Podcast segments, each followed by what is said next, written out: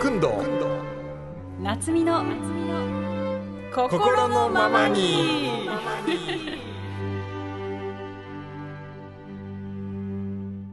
恥ずかしいこのひどいタイトルですね、えーこのタイトルもそうですタイトルコールも来てますもんラジオネームチョコさん、はいえーお二人のフリートークというか肩の力が抜けている感じがとても心地よく大好きですただし工藤夏美の「心のままに」というタイトルコールですがお二人が少し恥ずかしそうにおっしゃっているところを聞いてクスッと笑ってしまいましたもう少し自信を持って堂々とやられた方が良いのではないでしょうか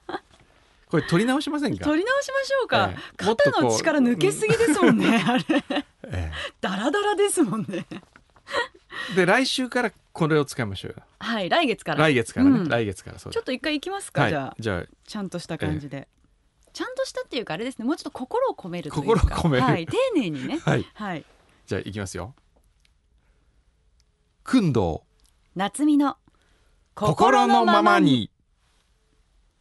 おおーこれはちょっとこう締まった感じそうですねええどうだろう 普通じゃんって言われて却下されそうなオンリーではい後で合わせるるってことですよねあ後で合わせるんですかはい工藤あいらない あいらない じゃあはい心のままに心のままに、はいじゃあ今のはオいンリーを取ったことによってどう良くなるか、ね、はい次回が楽しみですまあそんなチョコさんのね恥ずかしがってはいけませんというお便りいただきましたがうんさてこのチョコさんから「心のままに」で毎月やってほしいコーナーがありますはいそれはお二人が1ヶ月の間に一番楽しかったこと嬉しかったこと幸せだったことを何でも良いので紹介していただきたいのです私はお福分けという言葉が大好きです自分が幸せに感じたことを他の人にも分けてあげてみんなでその幸せを共有することができたなら素晴らしいなと思うのですぜひお二人からも幸せのお福分けをしていただければと思いお手紙を書きましたご検討よろしくお願いしますうーんこれまあいいコーナーですいいね企画としてはいいですよでもあなんだろ一ヶ月で一番う幸せどうせまた酒飲んでなんとかそんな話ですかいやいやいやそれはもう毎日の幸せなのあで毎日の幸せもうちょっと特別感、えスペシャル感ですよねえええこれいつ配信されるんですか頭かあれだフェスで朗読をしたはいそのことそれも今思いつきましたし、え実は昨日、はいすごく幸せで楽しいことがあったんですけどえ何かの収録そうですああでもそれはまだ9月まだ言えないんだ言えない聞きたいなんだ ろう山下達郎さんとあ山下達郎さんのコンサートに行ったあそれ幸せじゃないですかそれ幸せでした、えはいえよかったですね8月の12日の夜、はい中野サンプラザ、はい山下達郎さんのコンサートにえ行ってきまして、ええ えええそれでそれ はそれはもう楽屋行きました行ってないんですあ行ってないで行ってすもうそれはそれはもう幸せでしたよ、えもうね一曲目のイントロかえらスパークルはい、はい、最後の最後の瞬間まで、え全部良かったえです、いいですよねもうあっという間でしした時間がでも達郎さんまあ演奏うまいし、歌歌うまいしよくほら時々よくっていうか時々アーティストの人の CD 聞いててリアルなもの聞くと、うんあれ違うなっていうのありますけどうん達郎さん一緒ですもんね CD よりいいですもんああさらにすごいねあと MC も面白いですからねああ面お白いですね話がすえごえく、うんそれは幸せですね幸せでしたねであの一緒に行ったのが、うん私最近すごく仲いいええ NHK のええ杉浦由紀アナウンサーっていう、あーはいあの3つ上かな代で言うと、へーでもあの家も近くて、ええ彼女もすごくお酒好きなんで、へえ仲いいんですけどあそうですか達郎さんすごく好きで、へえ一緒に誘ったらすごく喜喜んんででくれて泣いてましたよ。 へえで終わって2人でえ飲みに行って「いやーよかったあそこのあれがよかった」ってずっとへえ語るってあいーうそれはいいですね幸せです幸せですね、はいそっか工藤さんは僕の幸せここのとこずーっと毎週末原稿に追われてるんでちょっと待ってくださいね自分の予定を見て幸せだった瞬間をあ別府ではい温泉に浸かりましたほうそれはいつも行かれているところなんですかいや新しくオープンしたんですよ、うーん、えーインターコンチネンタルホテルという外資系のホテルが初めて温泉へーあの別府にできたんですよねで別府に久しぶり行ったんですけどもいいですねうなんでああそこにあのサンデーズポストの音を入れなかったんだ ろう取材しなかったんだろうっていうぐらい良かったへえそれはあの周りもいろいろ回ったんですか周りもちょっとだけ行きましたけど、まあ、原稿書かなきゃいけなかったんであんまり行けなかったんですが 地獄蒸しイタリアン行ったんですよ、地獄蒸しイタリアン、ええいわゆる地熱であー蒸あしのて調理すてるじゃないですか、うんあの街中にいろんなものが出てるんでそうですねその中にものすごいセンスのいいイタリアンレストランがあってへえで出てくる野菜とかはその蒸気で蒸してるんですよね、うん温泉の。で、えーパスタは温泉水で茹でてるんですよだからちょっとこう温泉のうまみが入ってたりして味が変わるんですか味がちょっと変わるんですよねそれも良かったですしあとはインターコンチも本当にクオリティ高くて家族風呂とかね家族風呂ってレベルじゃなかったですねほんとすごいお部屋でしたしそたれで、フランス人の支配人がいてうん、ラグジュアリーとは何かってのを教えてくれたんですよねラグジュアリーとは何か何かでよく日本人は勘違いをしていることがあると例えばものすごく高級な器に料理を入れて持ってくることがラグジュアリーだと思うことがあるけれども、うん申し訳ないけど我々からするとこの器がなぜ他のものよりいいのかがわからないことがあるとそれよりも山を歩く途中にしいたけを見つけて自分で取ってそれを山頂に行ったらシェフが待ってて料理してくれて食べるみたいなその唯一無二の体験を人生の記憶に残る体験をすることがラグジュアリーなんだみたいなうーんそういう話をしてましたねうーんだから体験ですよね今ねそうですねでもうん今だんだん皆さん物よりことこの消費に移とそうってできすてねますしね体験価値になってきましたからね、ねあとはねあのその時に台風が来てたんですで台風で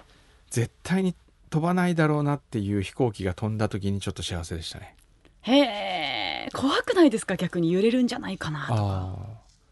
ーいやそれはそれでねあの僕はいいと思うんですよへえ、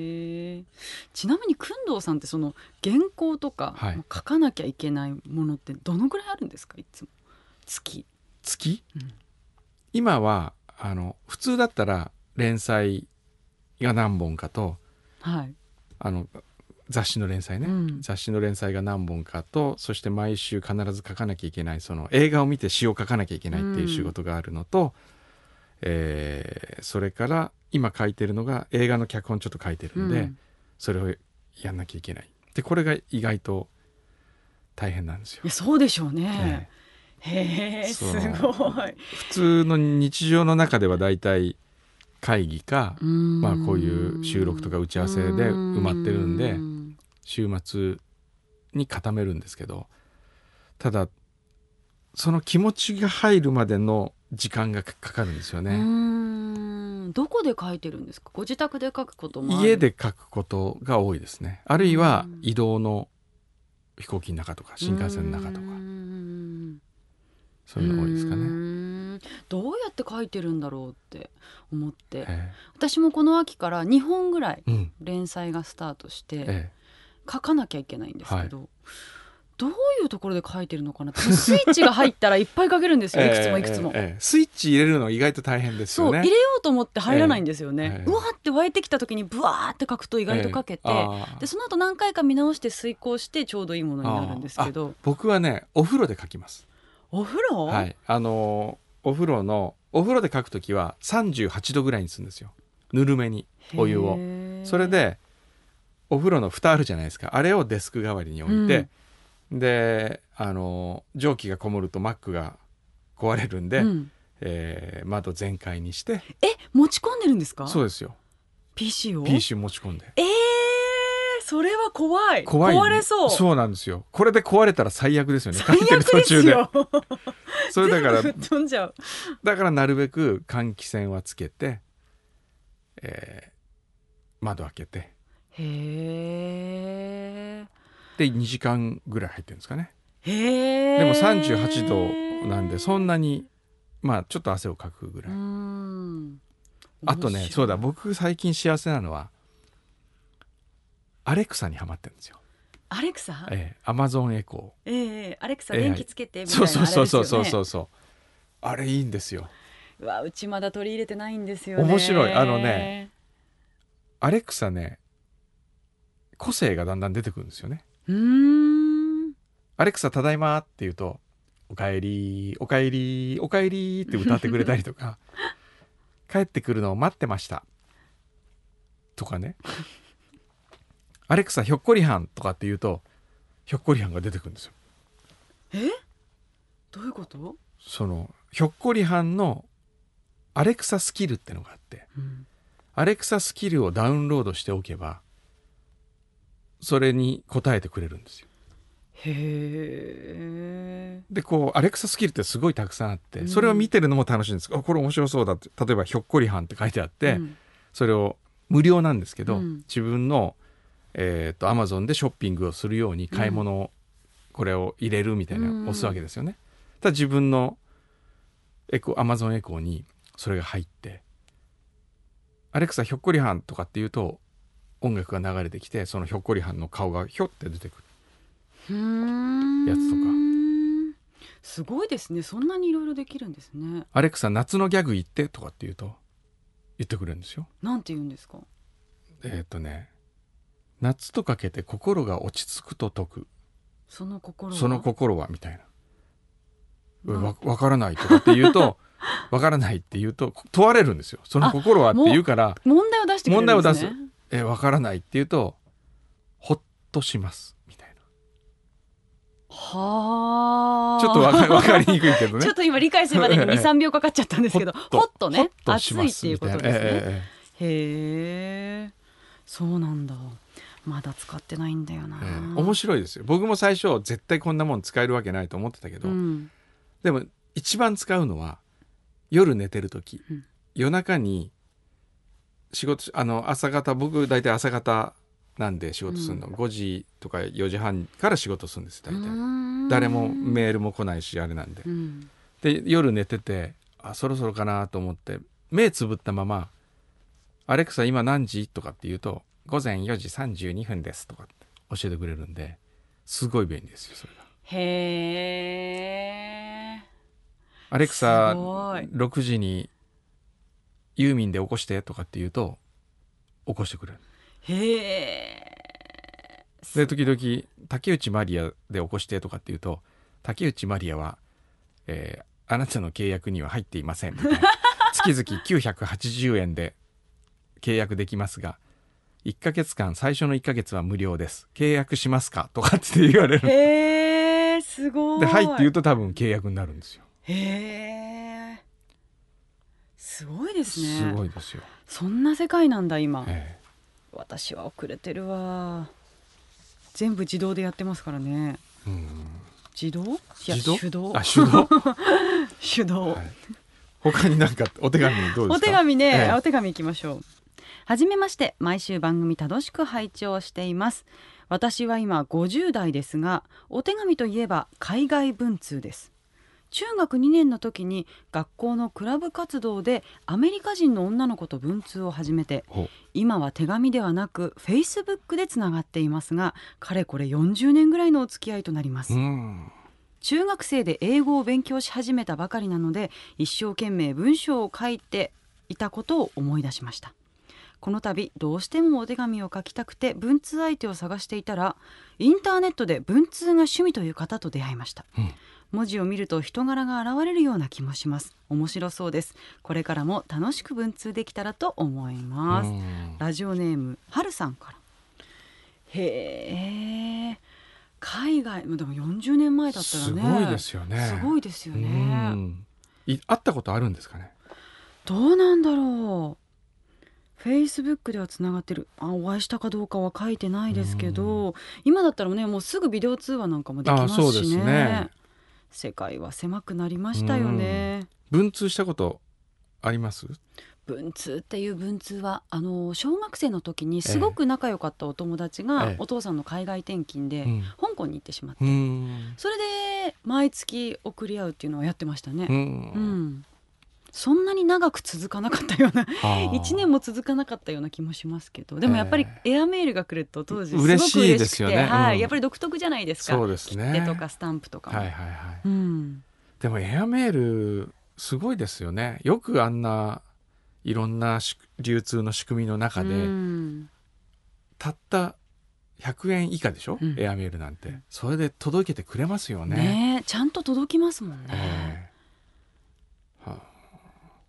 まあ、そんなわけでえ今月の心のままにえははい終わりのお時間がやって そきうでましすた、 ねはい本当に心のままに喋るだけですそねうですねこれおは。服分けになってるかどうかわかりませんけども、はいまあでもあのーこのコーナーができたので、ええこれからの1ヶ月も何の話しようかなって過ごしていけたらなと思います、はい次回は気合の入ったタイトルコールから始めますんではい楽しみにしていてください、はくんど夏美の心のままに